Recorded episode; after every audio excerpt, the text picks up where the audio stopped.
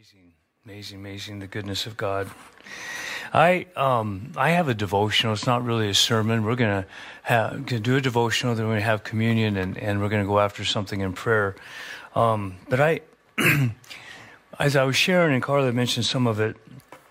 You know, I I can't I can't hardly go by a Christmas season and not reflect about how many times I didn't understand what Christmas is about for years. You know and then now that I do, it's like uh, I shared earlier, but you know, I grew up in an agnostic home that celebrated Christmas, and we had all the gifts, and my dad was a very generous man.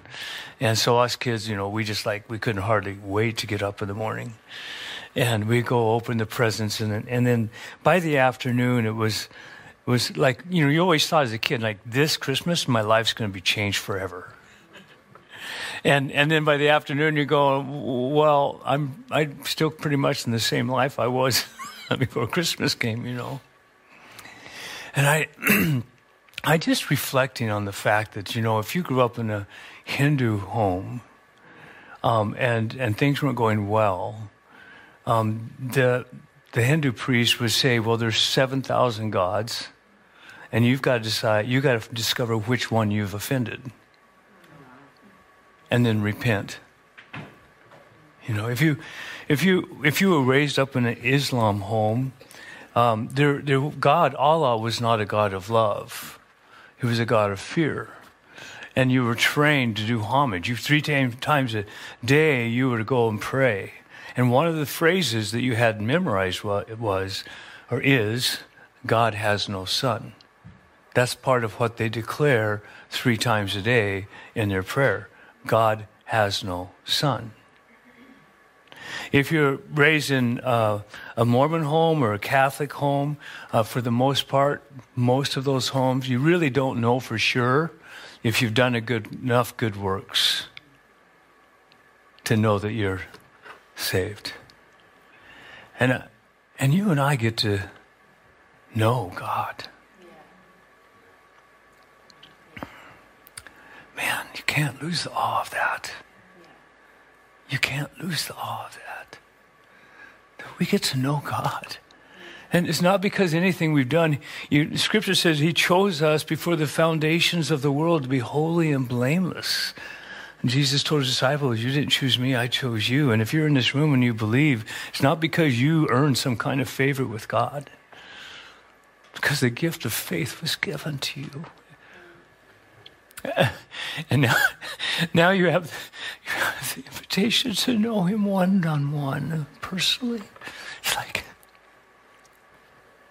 so we talk about the greatest gift to know God and know that you're accepted in the family and you, you're loved with the same love that Jesus loved you and he, the Father loved. It's just like, God, please don't let me get accustomed to that.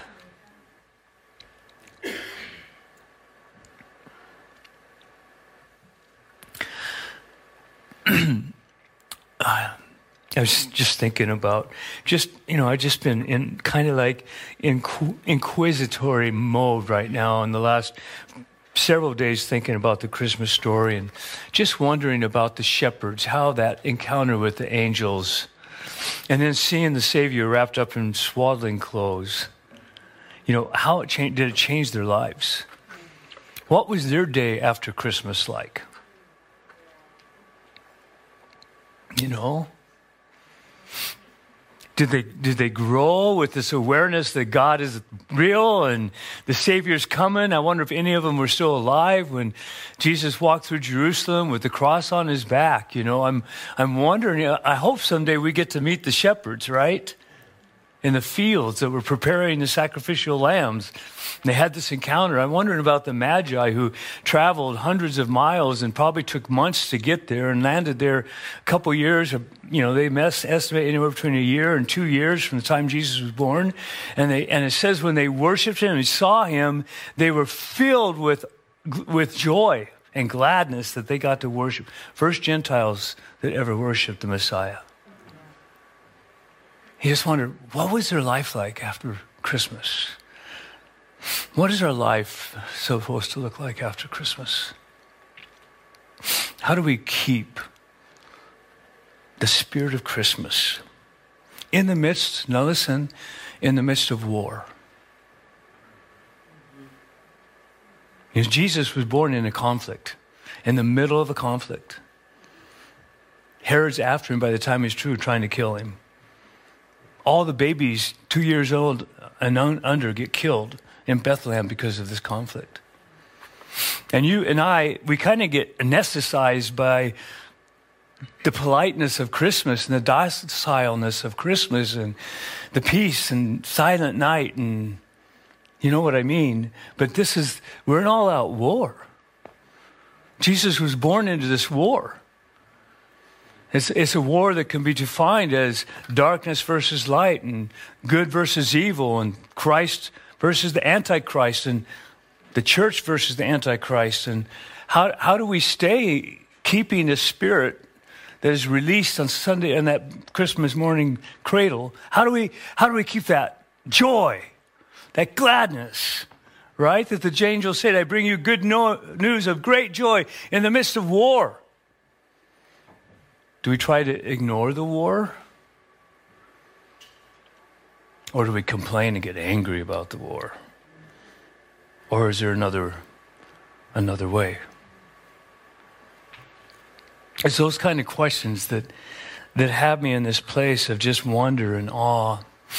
And uh, and I want to look at two people that in the midst of the journey kept focused on what God was doing in the midst of the war, in the midst of the wonder and the mystery, kept focusing on what God was doing. And, and there are two people that come on the scene after the traditional Christmas story that we read. It's Simeon and Anna. And, and it's really a pretty crazy story. If you open your Bibles to Luke chapter 2, I don't have all the scriptures up here, so I hope on your phones you have it, or maybe you have a, a real Bible in front of you. That would be amazing. But Luke chapter 2, we're, we're going to look at this in verses 21. Again, I'm not preaching a long sermon. We're going to take communion. In fact, if you're online, just invite you to get the sacraments and participate here in a few minutes with us. Um, I'm going to start reading verse 21. And when eight days had passed before his circumcision, his name was given then called Jesus the name given by the angel before he was conceived in the womb. And when the days for their purification, according to the law of Moses, were completed, uh, in Leviticus, it, t- talks about in Ex- Exodus that a, a woman, after they had a child, could not come back into public worship until 40 days of purification. I need to do some research and see, or talk to some rabbis and figure out why that was. But anyway, that's the case. So this is 40 days later that they're going to go into the temple um, were completed, they brought him up to Jerusalem to present him to the Lord. As it is written in the law of the Lord, every firstborn male that opens the womb shall be called holy to the Lord. Firstborn child had to be dedicated to the Lord, saying, This is the Lord. To offer sacrifice according to what was said in the law of the Lord a pair of turtle doves or two young pigeons. And there was a man in Jerusalem whose name was Simeon. And his name, and this man was righteous and devout, looking for the consolation. It could be translated looking for the comforter or Messiah of Israel. And the Holy Spirit was upon him. Now, this, this guy, from his human resume standpoint, was just, just a normal guy. But he was he had a fear of the Lord. He wanted to be in right relationship with the Lord. He wasn't a priest, he wasn't a king. He was just a guy that was devout and living wanting to be close to God. He had the fear of the Lord, like he wanted to obey God. And so he was righteous. And in his intimacy with the Lord, he had connection with the Holy Spirit. And in that connection, God had told him, You're going to see the Messiah before you die. So God, in his orchestration, has Mary and Joseph and Jesus walk into the temple. At the same time, Simeon comes into the temple. Verse 26 it had been revealed to him by the Holy Spirit that he would not see death before he had seen the Lord's Christ. Just another thing to remind us is they did not have the opportunity to have the Holy Spirit within. Jesus hadn't paid the price, hadn't made the way for a believer to be holy and have the Holy Spirit become the temple. So he has such a relationship with God that the Holy Spirit comes on him. In the Old Testament, this is the way the Lord worked, because the Holy Spirit came on people to accomplish his works. Now you and I believe we have the Holy Spirit within us, but Jesus said he will come upon us too when? That's one of the things I want to talk about real quick here.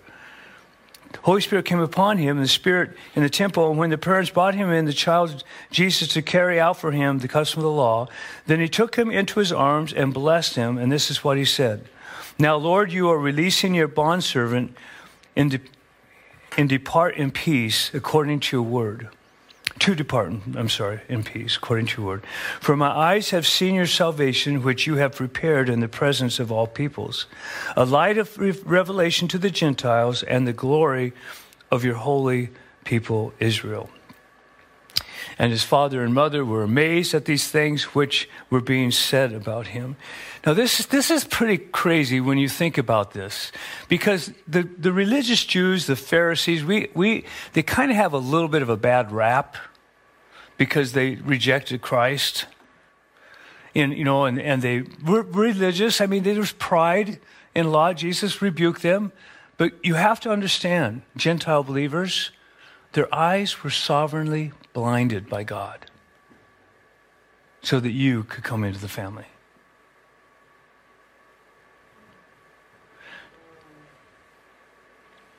I, I just hope we hope we can like be in that mystery spot with the Lord on this. The Jews, and still to this day, a majority of the Jews' eyes are blinded until the fullness of the Gentiles. And Simeon somehow, I mean, these Jews, they were looking for a ruler, they were looking for a king, they were looking for a deliverer to take them out of Roman captivity, right? And, and so here Jesus shows up on the scene 33 years later, doing miracles, I mean, signs and wonders, and they reject him. They don't believe he's Messiah. But here we have Simeon seeing a baby. And the Holy Spirit says, This is the one. And, and this is what I want to suggest that as soon as we leave the perspective that we're on the earth to co labor with what God is doing and we're fixing our eyes to see, we're looking to see what is the Lord doing? What is Messiah doing? How can I partner with him? Bill Johnson says you will not understand your identity, your true identity, until you understand you're on the earth to be a co laborer with Christ until you're on the earth to partner with Christ, lots of times just through prayer, more than that, Santa Cop. But in this case, unless we understand, our eyes are fixed. Like, how many know that the bride will have made herself ready and will actually partner with the Holy Spirit to invite Christ back? Come, Maranatha. There's this thing going on in the church right now the opportunity to become more aware of the coming of the Lord and the work of the Lord on the earth than potentially ever before. Simeon understands. This is crazy, you guys. This is absolutely nuts. God prophesied 300 times the Old Testament I'm bringing a Messiah. I'm bringing a Messiah. He even set up some keys for places and dates. And, and yet, unless there's intercessors on the earth inviting God to release Messiah, the Messiah won't come. This, this is what we have to get. Um, apart from us, God is not going to move. He's looking for men and women and young people to call upon God to move on the earth.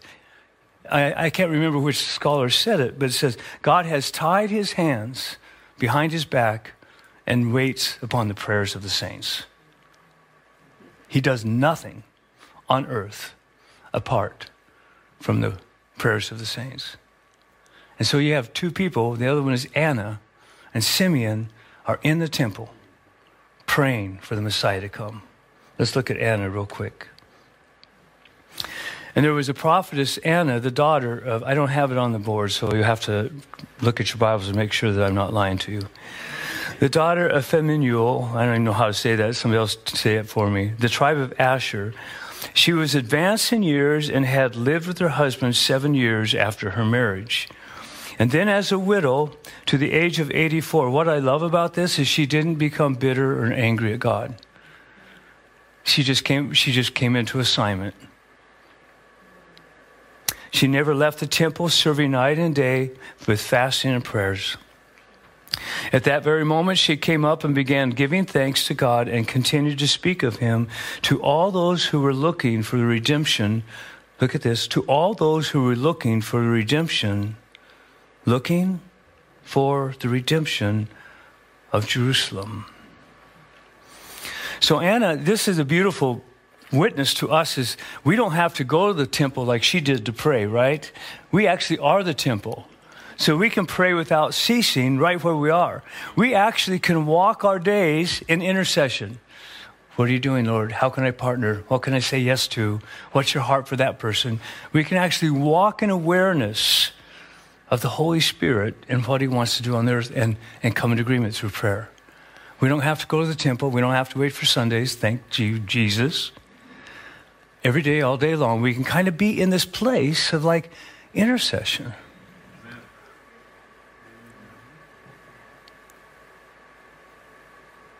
Looking for the Redeemer to show up where we live, where we walk.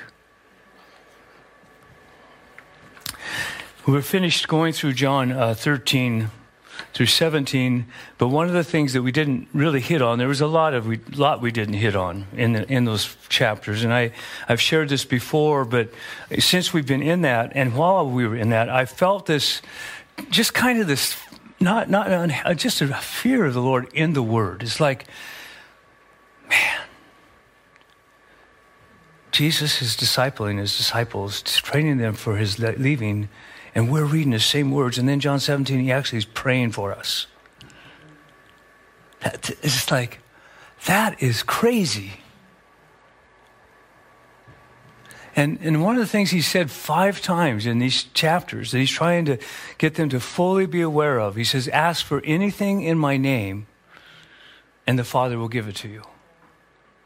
He's, he's teaching this, he's teaching this, he's teaching this. Then he goes, and ask for anything in my name, and the Father will give it to you. He's teaching this, abide in my love, abide in, oh yeah, and ask for anything in my name, and the Father will give it to you. And then he goes down and talks about he's going away, and then he says, and ask for anything in my name, and the Father will give it to you.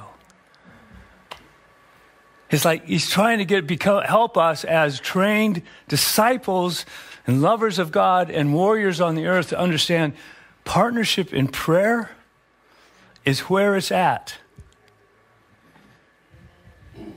Let's look at one of them real quick. John chapter 16,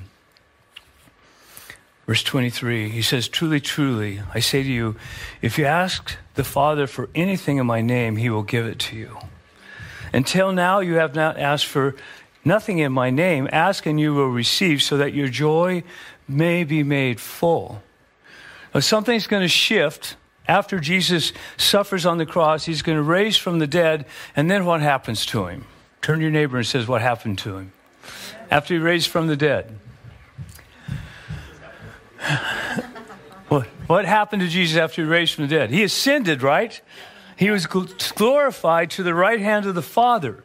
And it says in Philippians 2 the Father exalted him and bestowed upon him the name which is above every name, that at the name of Jesus every knee will bow of those in heaven, on earth, and under the earth, and every tongue will confess Jesus as Lord. So he's given a place of authority that he didn't have before the suffering. And so this is what he's referring to. You've not asked for anything my name. I'm telling you, new authority is going to be released in your prayers. When I get exalted at the right hand of the Father, anything you say in my name is going to happen on earth. I don't know. Is there anybody in the room that prayed for something that didn't happen? If you didn't, you're probably not praying. Everybody in this room has prayed for something in Jesus' name, and it didn't happen, and you're left in this place of mystery, and I can't tell you for sure what the answer is. But what is interesting, Jesus never gave a, an excuse or a reason for unanswered prayer. The only time he did was disciples when they went to deliver that um, demon infested little boy and couldn't get rid of them, right? And he said, Because of littleness of your faith, when they asked, why couldn't we do it? And I learned a couple years ago, I remember some scholar was teaching about littleness is not size, but length. The word there is tied to how long you persisted in prayer. Did you give up? Did you quit? And so when he talks about littleness of faith, it's the only time he gives us any clue of why we prayed for something that didn't happen. But God is faithful. There's prayers that you have prayed that God's still going to answer. Look at Zachar- Zacharias and Elizabeth. All of a sudden, they're, I know, probably in their 80s. They've asked for a baby, but they kind of gave up on that dream, right? Are you, are you, guys with me? And all of a sudden, Jesus says, I still remember that prayer. I still remember that dream. And all of a sudden, John the Baptist is in the womb. one of the things I want to like loose is is a, awareness that sometimes things we've prayed for that we've given up on, the Lord still remembers. Don't give up. Don't give up. If, the, we're going to pass out communion, but I want to read Hebrews 10, 19 through 23 as, as we get ready. This is the shift, one of the descriptions of the shift that happened when he said, Pray in my name. Hebrews 10, 19 through 23. Yeah, go ahead and bring it. We're going to take communion. We're going to pray. Worship team can be ready to partner. Therefore, brethren, since we have confidence, somebody say confidence. Come on now. Somebody say confidence. This is such a beautiful word right here. We have confidence. We don't have to shrink. We don't have to guess. We don't have to hope. We have confidence. Why? Because of the blood of Jesus. We have confidence to enter the holy place by the blood of Jesus, by a new and living way which he opened or inaugurated for us through the veil, that is his flesh. And since we have a great priest over the house of God, let us draw near with a sincere heart in full assurance of faith. Somebody say, draw near. Draw near I love that. Having our hearts sprinkled clean, washed by the blood, forgiven, our bodies washed, let us hold fast the confession of our hope without wavering, for he who promised is faithful.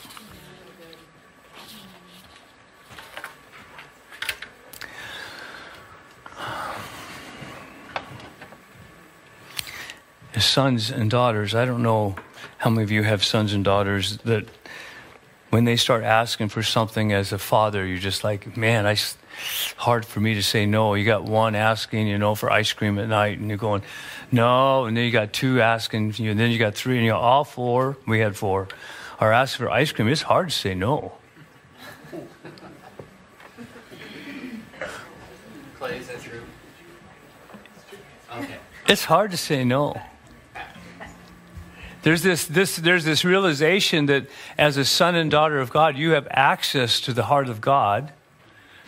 And He actually has things He's waiting for you to ask for. You have not because you ask not, right? He is like, come confidently. I've opened the door. I hope you're dreaming with me about what I want to do on the earth. Because I want to do it. I'm just waiting for Bobby to pray it. I want to do it and just come to agreement with Woodson and his bride come together, Danica, and they come into agreement. When two or three are gathered in my name and praying, ho, ho, ho. The father goes, I can't, I can't deny that prayer. I, I just can't deny that prayer. Yeah, Santa Claus, right? Ho, ho, ho. It just kind of came out.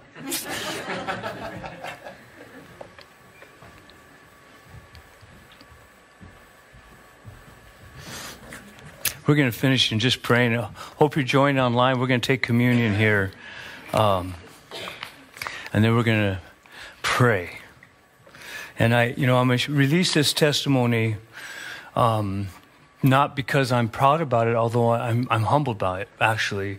Um, yesterday, our families came together, and uh, there's 20 of us right now. 21, 21's on the way. And uh, the beautiful thing is, we come together, we do the meal. I cook prime rib, Jeff cooked prime rib. We ate good. I actually feel a little sick today. I think I ate too good. And, uh, um, and, and then we open presents. It's the time that Brenda and I bring our presents to the family because they've had their personal times. And so they all open our presents, and Brenda's the gift giver. And so I partner with her sometimes, but she gets most of the credit. It's her love language, so it's amazing. I married an amazing gift giver. And so, and then we do that, and then the beautiful thing is everybody wants to have communion. They want to. There, there's no greater joy for me and Brenda to have my kids and grandkids want to do communion and give Jesus glory. Again, I, I, just am humbled by that. I release that testimony because I believe there's going to be a work of God in the family members in this room and in our church and online. Like there's going to be a fresh work of children and grandchildren, moms and dads, grandparents coming into the revelation because of your prayers, because of your intercession. God wants to move in the family.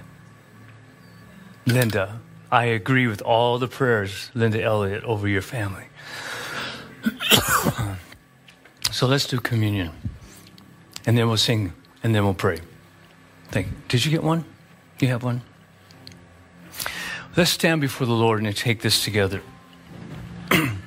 Babe, can you uh, thank God for the blood, please?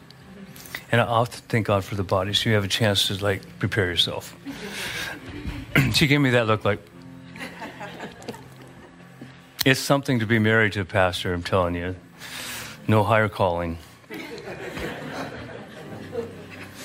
Yeah, Father, we humble our hearts before you, and oh my goodness, Lord, as far as the east is from the west, so far have you removed our transgressions from us. Lord Jesus, we thank you for your sacrificial love.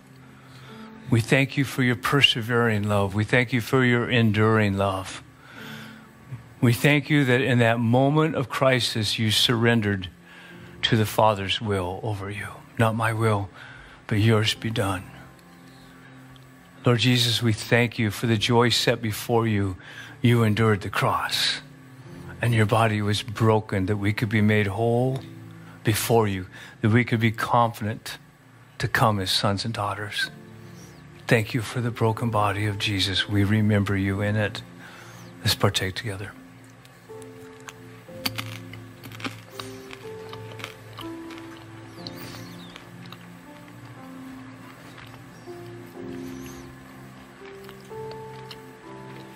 Thank you, Jesus. Thank you, Jesus. Thank you, Jesus. What can wash away my sins? Nothing but the blood of Jesus. Say that with me. What can wash away my sins? Nothing but the blood of Jesus. God, says in your word, without the shedding of blood, there is no forgiveness of sin. Mm. So we again are just honored to step into this place and remember that you gave your very life, your blood, so that we can live with you forever. God, let not one person in this room or online be willing to give that up, to go their own way. God, we just call families, members of our families, the prodigals, we call them into the reality that you gave your blood so that they could live forever with you. Thank you. So much for your blood. Mm. Yeah, amen.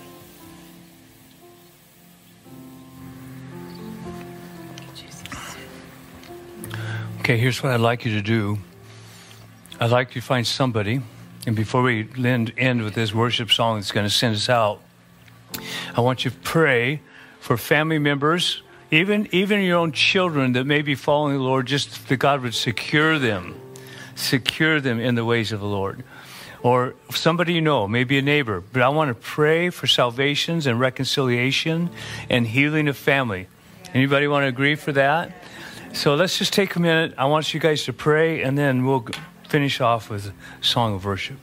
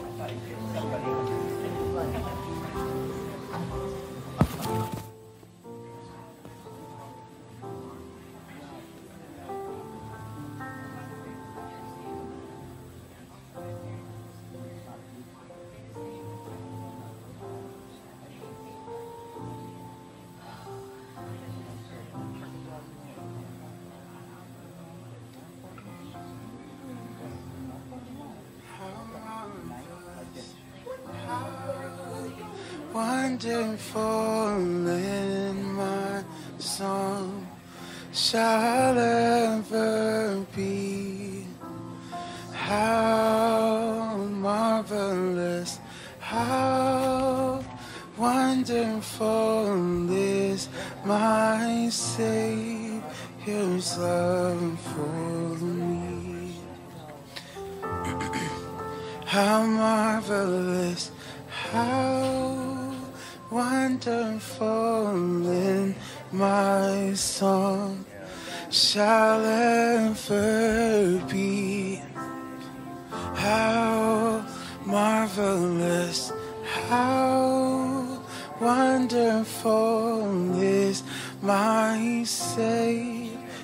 Savior's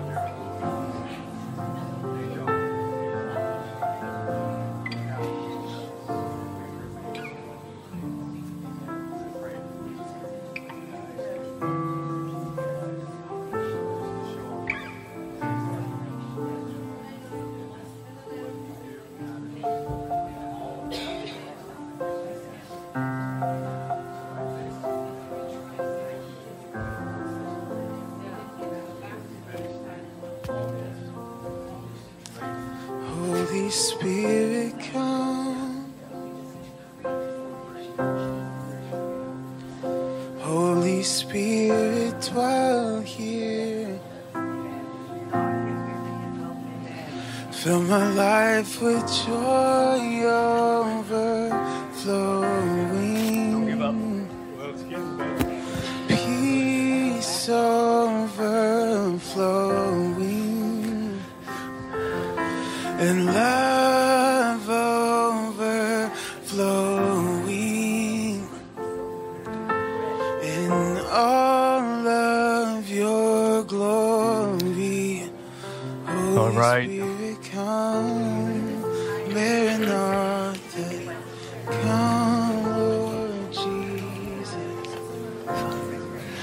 Okay, we're gonna just here's this here's the situation we're gonna move into the song with. When we stay in assignment as a co-laborer with Christ, then we are candidates for the Holy Spirit to come upon us. He's already in us. But when we stay in assignment with Him, we're candidates for the Holy Spirit to come upon us. For supernatural revelation, supernatural gifting to give away to other people. So we go into 2022, this is what we're asking for. We already know the Holy Spirit's in us, but we want to walk in the fullness of the Holy Spirit being upon us. So let's sing this as an invitation.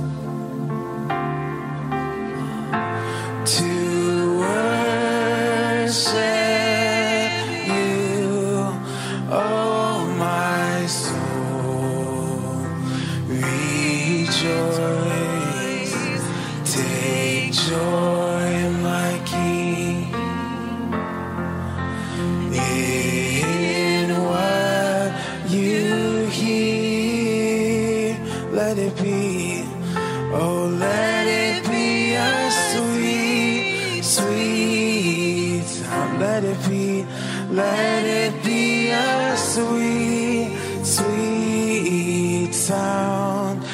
Let it be a sweet, sweet sound in your ear.